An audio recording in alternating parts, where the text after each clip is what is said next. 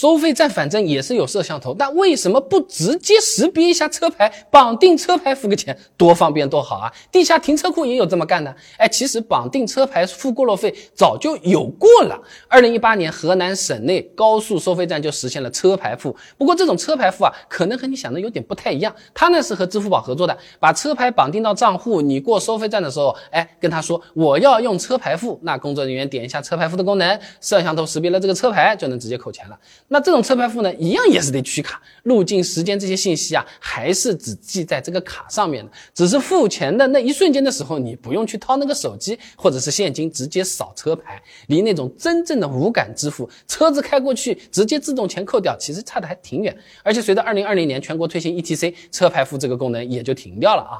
那为啥不在当初把这个车牌付的基础上进一步向前，直接识别车牌呢？反而你要额外让人家粘个 ETC 上去，有的我黑颜色车子。捏了个白的 ETC 还难看的很，我自己车就这样，主要有两个原因啦。那首先啊，车牌的识别它是做不到百分之百准确的。你普通停车场这个进出口，你这么慢的开过去，有时候车牌识别不是还出错吗？甚至是脏掉了。你更别说高速上了，天气影响会更大，大雾天、大雨天，泥巴都在牌照上排不清楚了。有论文做过调查的啊，随机抽取了十个卡口的交通摄像机，从零点到二十四点拍摄的十万条车牌数据，结果发现车牌的识别正确率只有百分之八十。八九成都没到，十万条里面识别错误的有多少？七千七百零三个，那么多嘞。那要是车牌上面有个什么脏东西，三给你看成了个九，扣了别人的钱，这误会就搞大了，是不是？关键是一弄错会扣别人钱，我们识别不出来，再来一遍就算了。那退一万步，就算你识别精准，摄像头也只能识别数字和汉字，真假它识别不出来，对不对？那就会有朋友他是。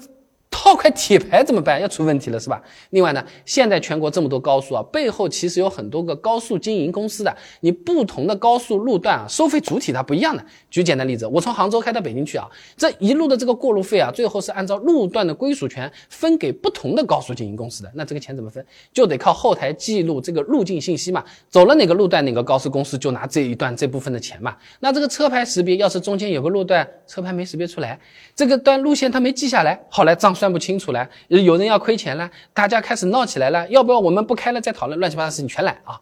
而且呢，ETC 其实它是把这个车牌识别和无线通信结合在一起的嘛。那过收费站的时候，你注意一下，ETC 车道前面啊，它其实就是有个摄像头的。车子开到这个 ETC 车道，我们车里的这个 ETC 设备啊，就可以和这个收费系统进行无线通信，完成这个扣费的。那收费完成之后，车子是不是继续往前开嘛？系统还会启动摄像机抓拍车牌识别，记录到后台的。其实这事儿也干了啊。那龙门。架架上面用来记录路径的信息设备，一个道理啊。你比如说这篇论文就讲了，龙门架上不只有 ETC 的识别设备，其实还有车牌图像识别设备、高清全景摄像机等等等等，人家一大排呢，全都是，是不是？就是用来识别这些车牌的。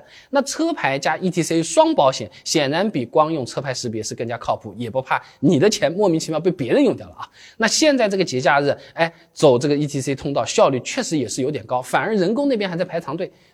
ETC 很方便啊，既然那么方便，为什么还是有很多朋友打死我也不办？到现在依然没有。现在去说我还是不办，是平时不跑高速用不到，还是觉得走人工更香？小姐姐看起来很开心。哎，现在支付宝、微信都能办 ETC 了，这些线上的 ETC 和银行的比有什么区别？哪个更好？有人说办的时候好办，注销的时候非常麻烦，这才是我的顾虑所在。这些视频现成的全部都给你做好了，想看的话点我头像进主页啊，搜索办 ETC。